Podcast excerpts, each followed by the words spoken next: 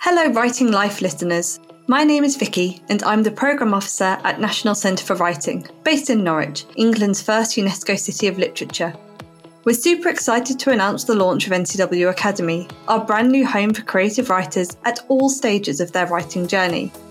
Whether you're just starting out putting pen to paper, or you're an experienced writer looking to take the next steps in your career, we can offer courses, workshops, mentoring, and a huge library of free resources that will support you to achieve your writing goals. As an added bonus, throughout August, we're running a special discount offer for anyone who books onto one of our online tutored writing courses, designed in partnership with the University of East Anglia. While there are many online courses available to you across the world, ours are unique in offering one to one feedback on up to six assignments directly from your course tutor, plus expert resources developed by award winning writers and industry experts. All you need to do is enter the code Academy10 during checkout. That's all caps, Academy, and then the number 10 during checkout. Visit nationalcentreforwriting.org.uk forward slash academy to find out more and to explore all of the courses and resources on offer. Your writing life starts here with NCW Academy.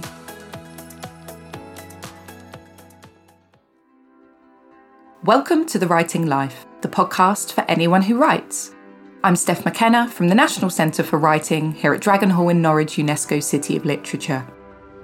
It's August 2023, and the NCW team are gearing up for a busy autumn period.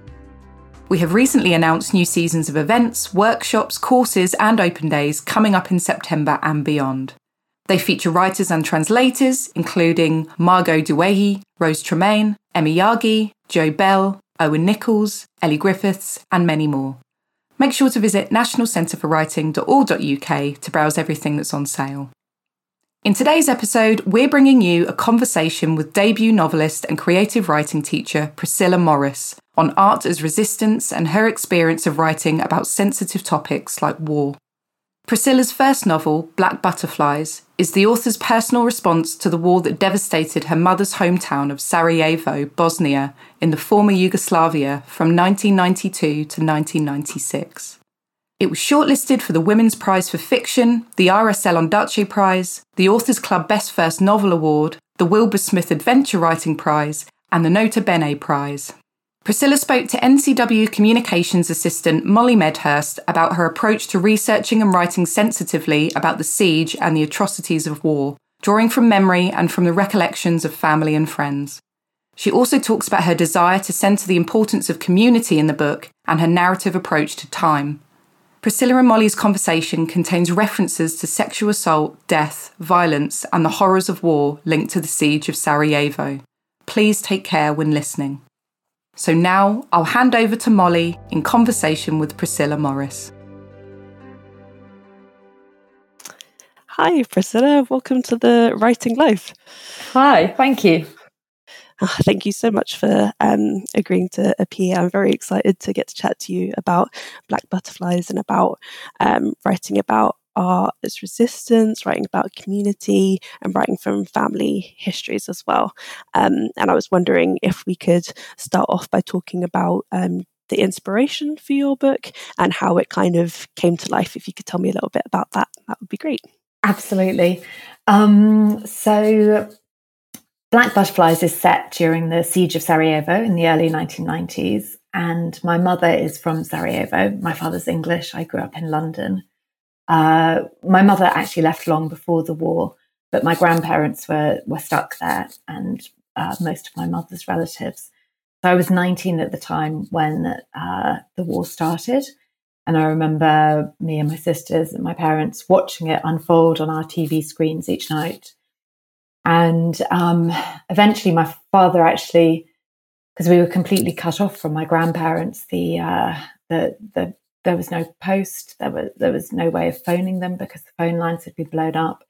And so obviously we were extremely worried about them, seeing all these awful images on the news of snipers shooting at people as they crossed the street, um, of flats being shelled. And my father, about 10 months into the siege, decided to take things into his own hands. And he, he went out there and, after quite a struggle, rescued my grandparents and brought them back to the UK. And that was kind of the first of a stream of refugees, refugee relatives that started passing through our London home um, as they escaped the war and the draft in Bosnia and Serbia. Um, and so that very traumatic time, which was kind of very uh, emotional and upsetting, but also I didn't understand really what was going on, why it was happening, fed into me wanting to write Black Butterflies many years later as a way to, to understand the war that tore apart my mother's country and turned a lot of my relatives into refugees. Um, the actual direct catalyst for it was my great uncle's story. Uh, he was an artist, a landscape painter in Sarajevo, and he lost his life's work. He, his studio was burnt down during the siege, and um, he managed to escape on the last Red Cross convoy out of Sarajevo to his daughter, who lived in England. Um, and he sort of thought he'd never paint again. And uh, he was an old man at the time, he was 68. And somewhat miraculously, after a year of recovery, he reconnected with his environment. He's a landscape painter with nature around him. And he started painting again. And he went on for the next two decades of his life painting um, quite prolifically. And I was just so inspired by this story, this particular story, when I heard it, that for me, that was a way into writing about Sarajevo. Um, this sort of combination of art, war, destruction, hope. Yeah. Oh, that's amazing. Thank you for sharing that. Um, and I feel like Zora says at different points that she kind of feels like she was like um, born the day that she knew she wanted to be an artist and just looking at the Goats Bridge. Um, and I was wondering if you could talk about kind of how her art builds throughout the novel and how you went about writing that as she, you know, um, at the beginning has a studio, teaches art, and then um, towards the end, there are some really beautiful scenes where she kind of builds art out of um, bits of shrapnel, ashes, parts of humanitarian aid boxes. I was wondering if you talk about that journey and how writing that felt. Yes, yeah. So, absolutely. So, yeah, you, you mentioned the protagonist is called Zora.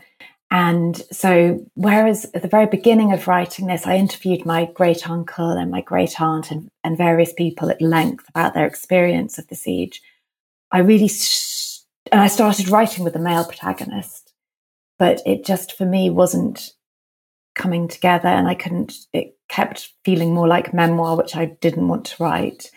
And it was maybe a year and a half into writing it that the character of Zora came to me, and she was younger than my great uncle. She was this sort of quite strong, resilient woman. Uh, and with her, it came to life for me, writing it as a novel. Um, and I sort of was able to enter the siege um, with her. And yeah, she, so I was very interested in her as an artist and as you said, she, you know, first there's this moment in the novel that's described when she first realizes she wants to be an artist when she's sort of walking by the Goats Bridge, which is this beautiful Ottoman bridge just outside of Sarajevo. And she has this moment of uh, epiphany, realization. And since then, it's life falls into place for her. And that's where she wants to go to be an artist. And she, she's a landscape painter. She loves um, the beautiful mountains and forests of Bosnia, which I really wanted to get across to people actually, because I have a really deep love of the landscape around Bosnia um, from visiting it as a child. And I think, you know, seeing all, very often people just associate Bosnia and Sarajevo sadly with war now. And I kind of wanted to get across this that it's a place of beauty and I really wanted to get that across. So she she really gets obsessed with painting the Goats Bridge in the novel.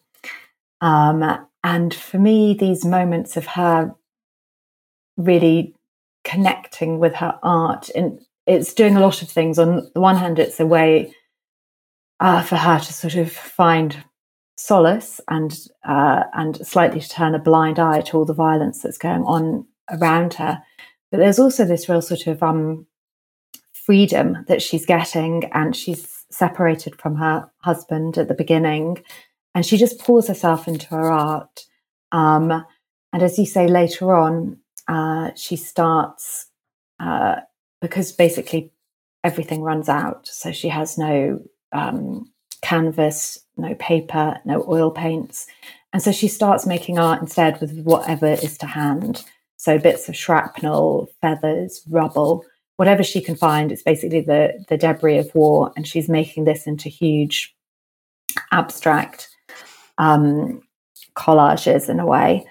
Uh, that was actually inspired by when I went to Sarajevo to re- research this novel. I spent five months in Sarajevo um, speaking to people about their experience of the siege, I met a fantastic artist called Afan Ramic, um, who had done similar things. He had become, actually, he had had his most prolific period during the war, interestingly, and he had made quite similar um, collages from uh, whatever he could find to hand. I was very inspired by speaking to him. So a bit of his, him has fed into Zora there. Mm. Um, and for me, this it's you know it was nice writing these parts of the novel because other parts are naturally very harrowing. There's a whole scene where uh, una is sorry zora is teaching a little girl called una how to paint. And it was those sort of scenes that i felt um, very uplifted writing. And so i hope the reader will also find them quite uplifting scenes. Yeah i definitely I felt like the reader was always brought on the emotional journey with the characters. I think when they're sort of racked with grief and loss, when they're overcome with love, when they find um, moments of hope and share those moments, I think the reader is always um, there with them so closely. And I think it really, the characters are so well rounded. I feel like your heart's always there with them. Did you kind of uh, base all of them on people that you'd like spoken to, or was it a combination of you sort of started writing about some characters and then a kind of cast grew? Um, how did how did they all come to fruition? Um, I a lot of them are based on or inspired by, I'd say, people I met. Um, so perhaps the only the one the the main character that really isn't is Samir. The, the rest, I think, are mainly based on people. But then that's just like they just give the seed of inspiration, and then of course it becomes its own character on the page. So Zora, in fact, of course, is actually very much from deep within me. I'd say um, she also so inspired by my great uncle but she did come as a really quite separate, fully formed character to me. And um, I could really clearly see her in my mind's eye as soon as she arrived when I was in Norwich. And I just remember the moment. Um, and I, I, got an image, a, a, postcard of what I thought she'd look like this uh, woman, redheaded woman, and stuck it up on my desk so I could see her. And she it, I mean, it's an interesting process creating characters. So they may come to start with from people you know, but then they sort of take on a life of their own and grow in the very writing of the book. They grow and develop, and as you, you know, they, they you build up their memories, um, their interactions with other people, their actions, and then you know, there's the magical moment when they really do start the you know the, the moments when the novel almost starts writing itself and you're like okay this is what they do and you just let them do what they do um, uh, and those are really joyous moments. Yeah definitely. Um, and i wanted to ask actually um, how you found sort of fictionalizing those stories and um, what drew you to writing a historical fiction um, novel as opposed to um, as you were saying earlier, writing a memoir or writing down uh, people's um, experiences of the siege. I was wondering, um, yeah, what your process was for choosing choosing historical fiction. Um, it's funny because when I started writing it, which it has taken me quite a long time to write this, 13 years in total, I started it whilst doing my MA in creative writing at um, UEA. And then continued it through a PhD and then continued it still. So it's taken quite a long time, partly because it's involved so much research, partly because it's a harrowing topic, partly because it's um, very close to the bone to do with my family. It's just quite been quite challenging. Um, but when I started writing it, 20, uh, 10 years ago or so, it was 20 years since the start of the seed. It's now 30, 31 years. And I didn't consider what I was writing as historical fiction then. Um, I was reading books that were historical fiction and that wrote, that wrote about sieges, like the Siege of Leningrad, for example. And I didn't quite identify what I was doing with that. Um, I don't know, there's some people have different definitions of historical fiction, and some people say it's, you know, 30, 40, 50 years after the event. Um, it felt, as I was writing it, that it was still quite lived or recent contemporary history. You know, people I spoke to had different understandings and versions of what happened. And even the books I read and documentaries I watched had conflicting facts. It's, it feels quite unsettled still. Um, and also, I suppose it, it's, you know, historical fiction, I sometimes think of uh, something that's really very much in the past so that you know this this is something that when people read it now they you know there's a generation of people who really remember this of course. Um but it is historical fiction and I, i'm seeing that now so it's just interesting that i didn't start see it start I, I just considered it as literary fiction to be honest when i was writing it. Um so maybe I didn't approach it in the same way as if I as if I'd seen it as in the genre of historical fiction.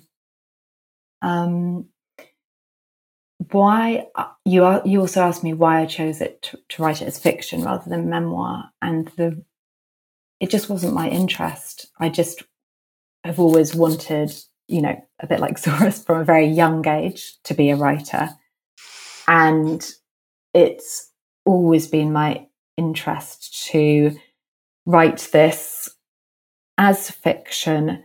Um, also, because for, for me, it's what I read the most and what I connect with the most. And I think through fiction, you mentioned how the characters that you felt very emotionally connected to them and going through their ups and downs. And I think fiction really can do this. It can really help uh, the readers enter and empathize with the characters in a way that sometimes memoir doesn't quite as much. Um, and then, as, of course, there's you've got the ability to um, to well create a bit of an artwork out of it yourself, and to be saying other things, and to, to weave in themes, um, and to do a bit more with it than perhaps a, a straight memoir. Yeah, I definitely I definitely agree, and I think um, it's so interesting and important to share art, to share creative works, and I feel like that's um, a theme that occurs often throughout Black Butterflies, um, kind of sharing books, sharing artwork, sharing uh, folk stories. Um, and I was just wondering what you thought about that um, tradition, and if you could say a little bit about that in Sarajevo and in your own experiences as well. Yeah, so that was very important for me, and I'm glad you picked up on that because, of course, it's not just about Zora with her her art. We've also got Mirsad, who's her neighbour, um, who is a bookstore owner who writes and rewrites the old um, Bosnian folk tales, and uh, in winter um, when it's freezing, all the neighbours gather in Zora's flat around the stove and they listen to Mirsad telling these these folk tales. Um, so for me, I guess I was interested in this kind of theme as art in, in the broader sense, art, storytelling, uh, performance, music as a form of resistance to war, an antidote to the war, in that it could um, both the making of it could help people process the chaos around them in a way that they perhaps found that the radio reports, that what you know, what people were saying made no sense to them. So it was a way of processing things, um, and also of finding meaning in the chaos. But for those that were, you know, listening to the stories or seeing the art, because Zora also puts together a candlelit art exhibition, um, it's a way of uplifting, uh, connecting people, and sort of conferring dignity on people in this situation of a siege, which is a very long drawn out form of aggression, where the aim is to basically, well, cut off, starve, isolate, but also just wear people down until they give up into submission. Um, art is a way of basically um, fighting against this dehumanization and this degradation and just basically um, uplifting people again. So I really wanted to explore that. Um, and also, this actually very much did happen in Sarajevo. I mean, it's really moving, um, and especially in the second year of the siege, lots of plays, musicals started happening in shelled theatres, art exhibitions were put on it's kind of amazing the the creativity that did flourish in the second year of the siege. And so I was very interested in this and wanted to to show this and to show how it brought people together and helped them to to get through this terrible period. That's really powerful. And um, I particularly loved, as well as um, inclusions of art, kind of Zora's memories of Sarajevo and Zora's thoughts about Sarajevo. She's so, I feel like her reverence and her love for this place of um, kind of unity in a place where you know she says most um, you know a lot of marriages are mixed and it's a real seen as a real like welcoming um, area um, and i feel like that buoys um, the story really beautifully um, and i was wondering how you went about writing um, you know, writing about the siege and about how things change and, um, you know, the conflicts, the uh, loss of electricity and water, while also um, Zora still holding dear to those memories and um, that sense of uh, love and inclusion in Sarajevo. Yes, the siege itself, I um, researched through, I think, maybe two or three main means. One was to get the sort of daily life, the texture of life under siege. I got a lot from actually living there and talking to people about their experiences of the siege. And they talked to me not not at first. I was out there for five months and people took their time, as you can imagine, to open up to me about this harrowing time. And um, it was kind of in the, my last week there when it was winter by that point and minus 10 itself, snow on the ground. So I was really thinking, my God, trying to, you know, I could imagine what it would be would have been like to be there with no heating when it was minus 10, minus 20 outside even. And suddenly all these friends that I'd made started opening up to me and telling me their stories, which would take about four or five hours. And um, I wouldn't write it down at the time because I felt that would be too intrusive. But the next morning, I would scribble down everything they told me. So a lot of that sort of provided me an understanding of life, what life is like under siege when you're living without electricity, without heating, with very little food.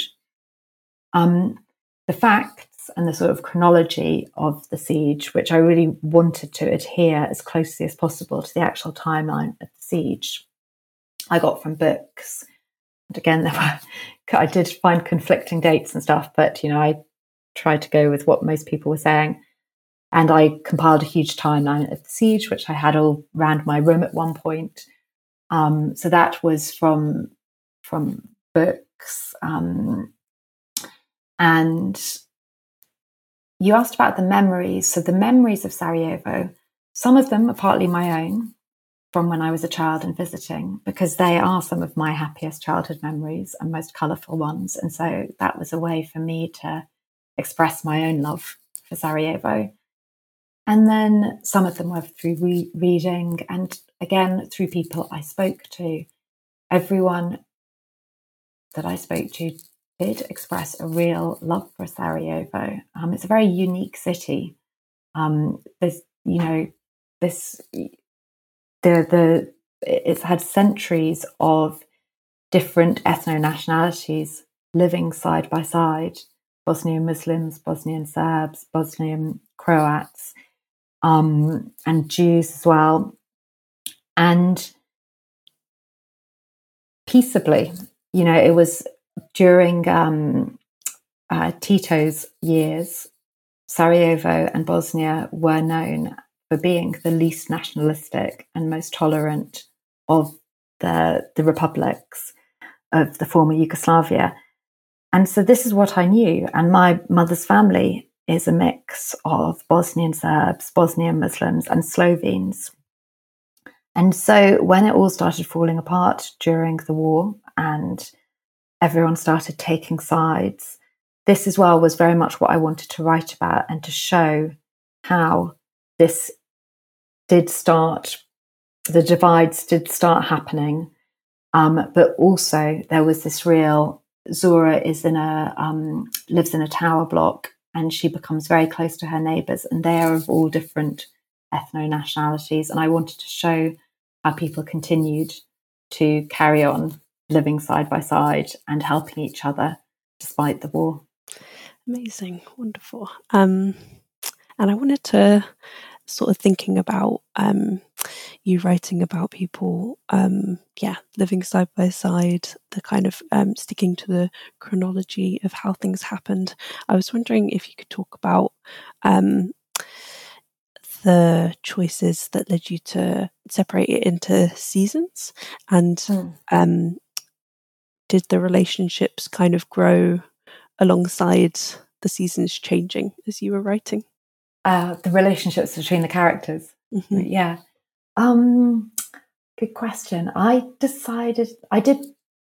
I decided to separate it into seasons at, at a quite late point, um, and it was partly to do because I wanted to show that during the siege, people lost all sense of time, really, and a sense of structure, because people weren't going to work.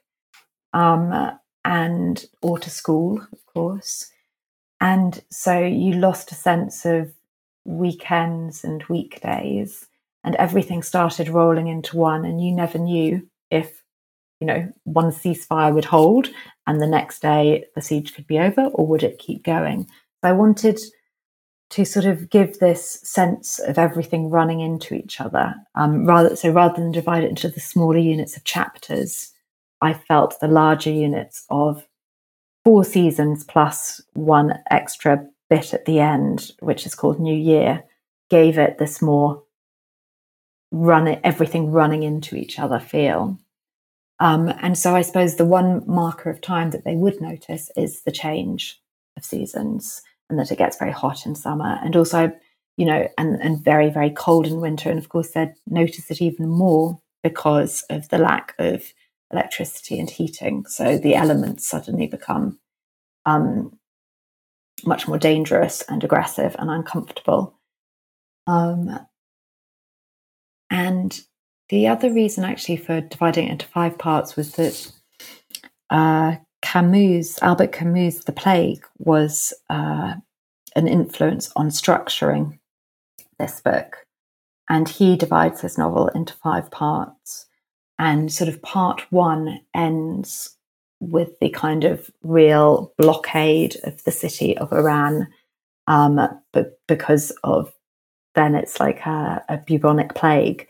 So I similarly sort of structured it so the end of spring ends when Zora realizes she's completely cut off from the world, and it's basically the start of the real blockade, and there's no escaping for her. So it slightly follows that structure as well in terms of the, the progression and stages of the siege.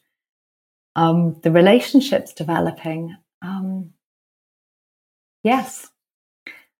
it's funny because like I structured it also, you know, a while ago and then it kind of go, it's, you know, it takes me some time to think about it, but you're absolutely right.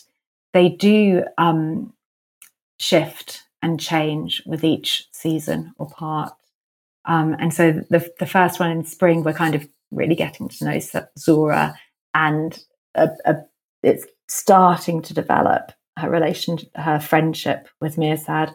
And in summer, we're really getting to know all the neighbours. Um, and, you know, you're kind of thrown into the middle of the siege. Um, and so, yeah, it, it is, that is right. Um, and by winter, they really are a very close knit community, really helping each other. Um, and of course, Zora and Mirsad's friendship really deepens then, and they actually, uh, for reasons that I won't want, I don't want to give everything away, but they, you know, they become very close at that stage. So it certainly does follow the seasons. Great, um, and I think, I think it's really interesting and really lovely to think about the book as sort of um, the seasons running into one another. And I think there are just some incredibly beautiful, poignant images throughout the um, throughout the book with the sort of um, the bustle of the bazaar and the um, just really harrowing, beautiful image of the sort of black butterflies and the ashes raining down. And um, I know you said that you sort of kept a, an image of what you imagined Zora would look like near to you. Do you think um, do you think art and looking at things in a sort of visual form really informed how you wrote and structured the book? Yes, I am a very visual person.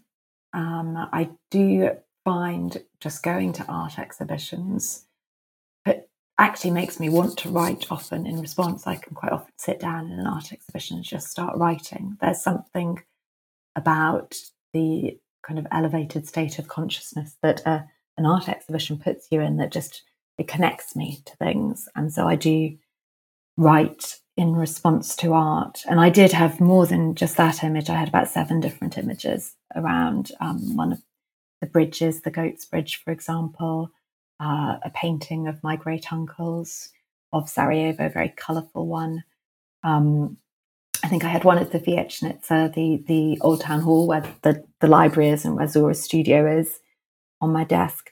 So I did have uh, many images that just inspire me and get me writing.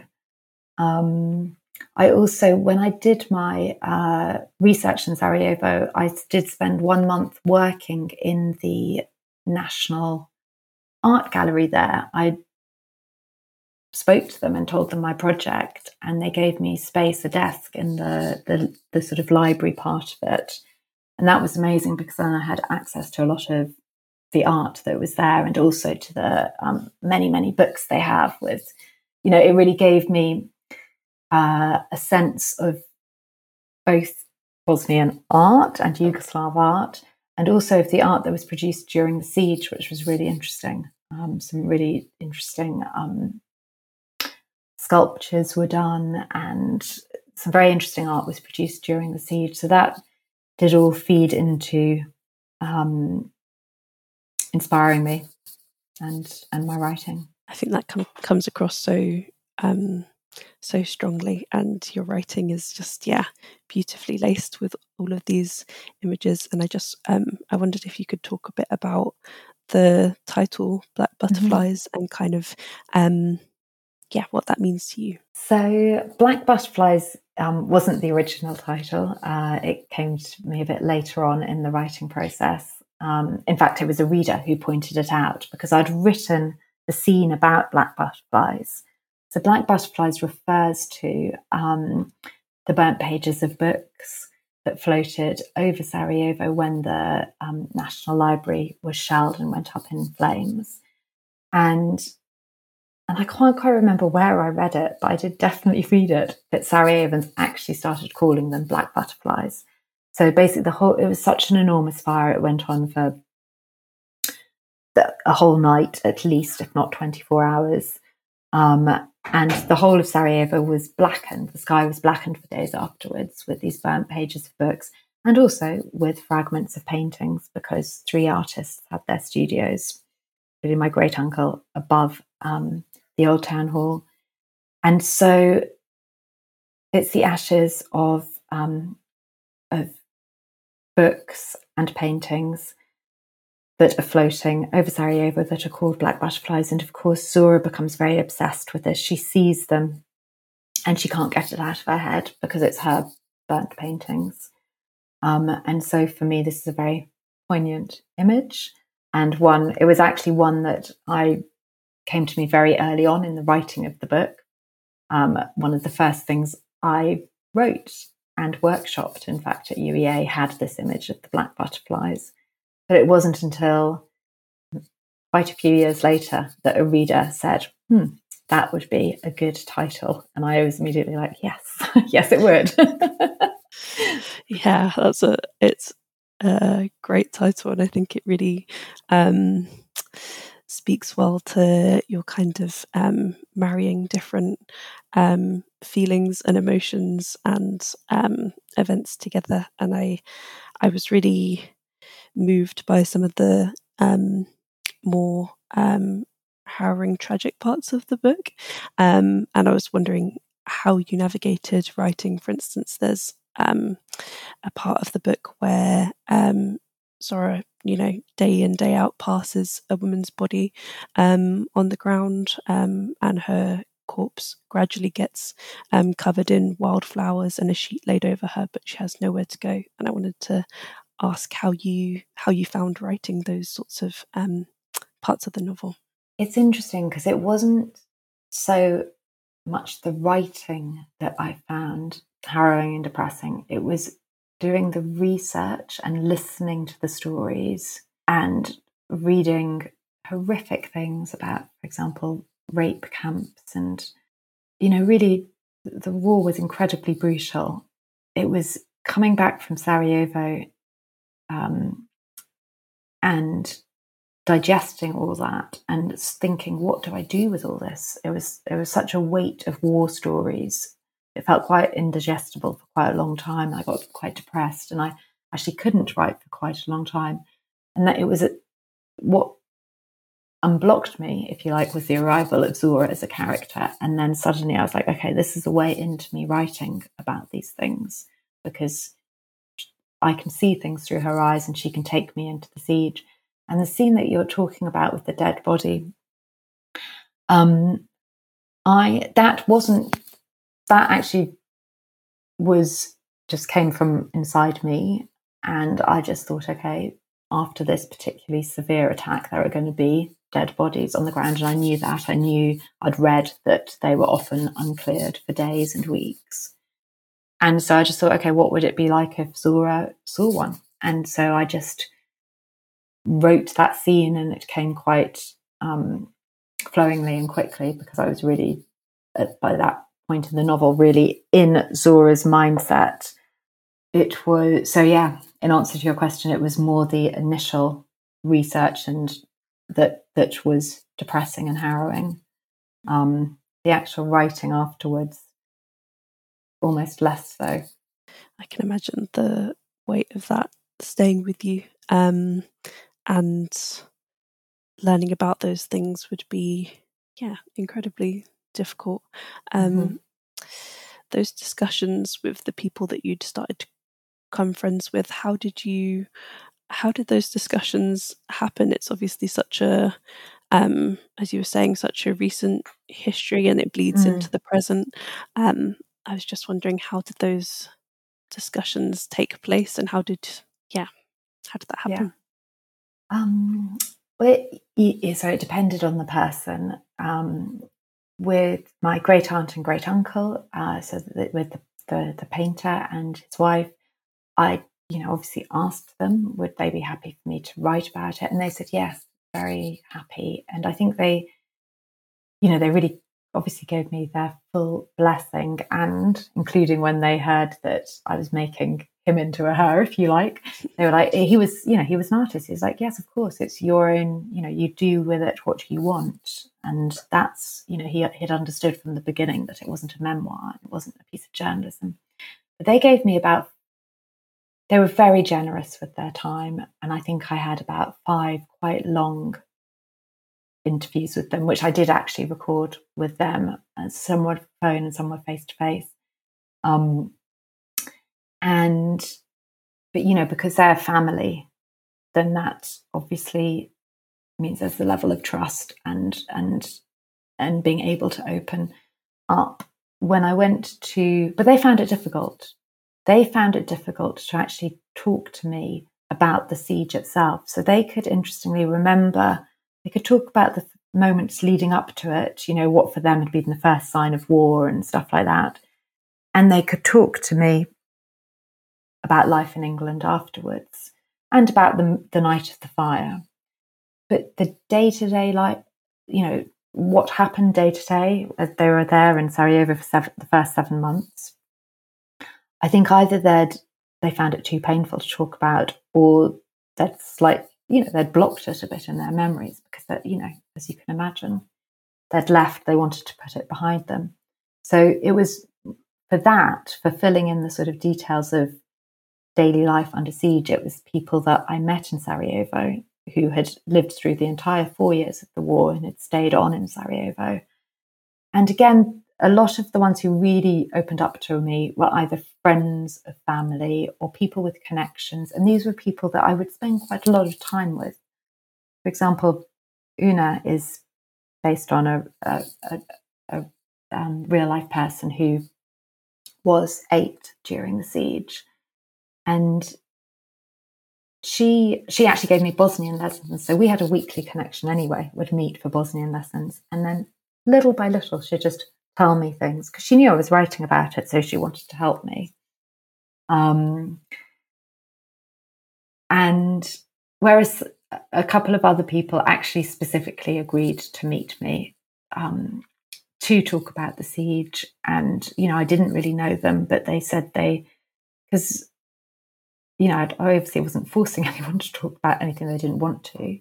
But if they wanted to, I guess part of it for them might have been a processing and quite cathartic thing to do. Um, and you know, they they want their experience to be understood, and it was it was it was it was you know it was tricky because you, as you might imagine, people were getting very emotional and crying, and there was yeah, there were times when you know what they were telling me, it felt like sometimes it would, it felt quite dangerous, like something that they might not even telling other people. Um, that it certainly felt like a very raw topic still. Yeah. Um, thank you for sharing about that. And I think the sense of sharing something very um, very personal um, and very raw comes across um, in your writing. And um, I think all throughout you can see um, Zora and Mirsad and Anto and Milka and all of the sort of um, people in this um, world sort of fostering community and um, sharing in different hardships, sharing in um, different sources of joy. And I loved, um, I think you mentioned earlier, I loved the parts where Zora teaches Una um, to paint and they paint together. Um, and I was wondering if you'd be able to chat a little bit about community in Black Butterflies. Yes. Um, well, that was definitely one of the things I wanted to write about, and how, as I was saying, before Sarajevo was famous for being uh, very multicultural, hospitable, tolerant of difference, people living side by side.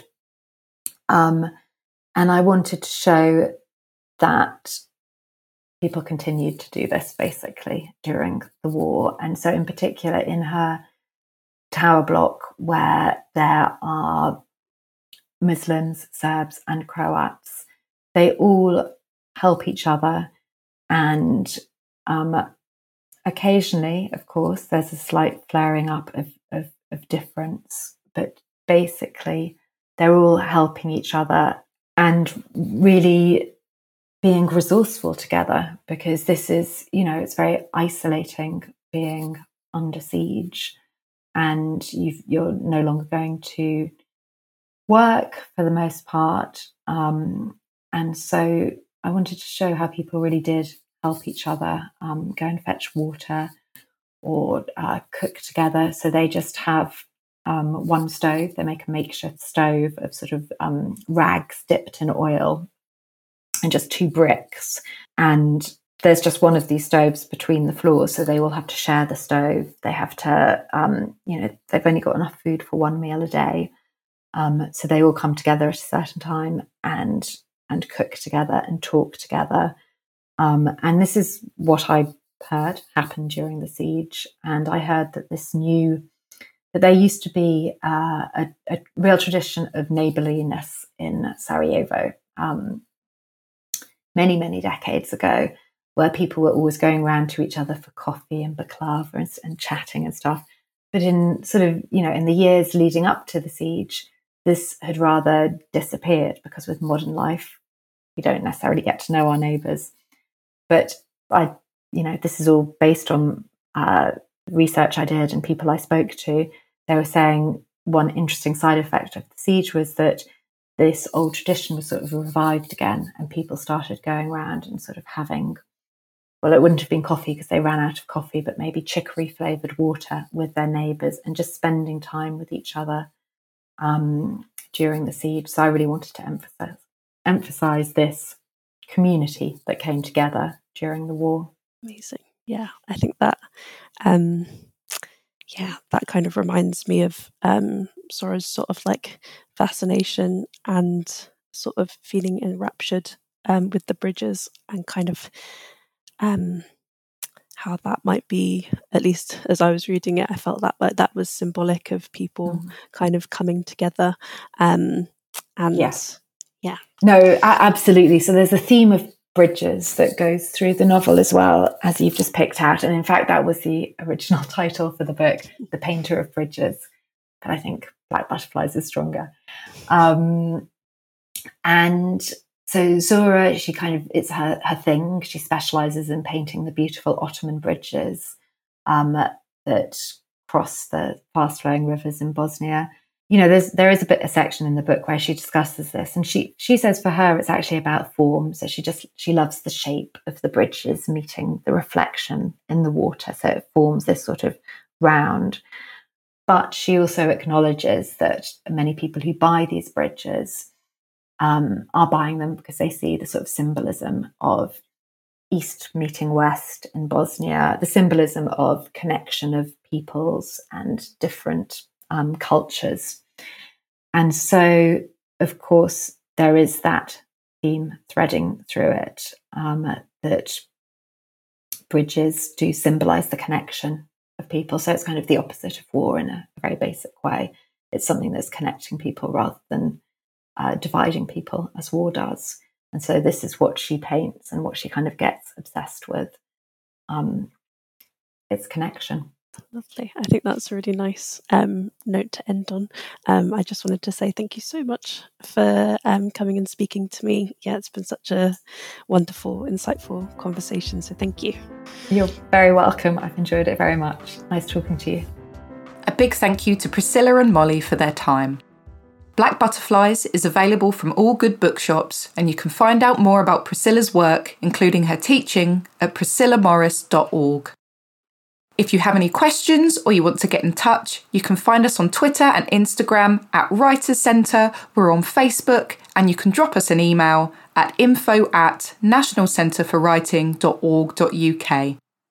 Don't forget to check out our website, nationalcentreforwriting.org.uk, to find out more about our latest events and programmes. As a UK registered charity, we rely on the generosity of our supporters to make our work possible. You can make a donation today on the website by going to the Support Us page. Please do subscribe to our podcast and leave us a positive rating and a review because it helps other people to find us. Thanks again, keep writing, and I'll catch you on the next episode.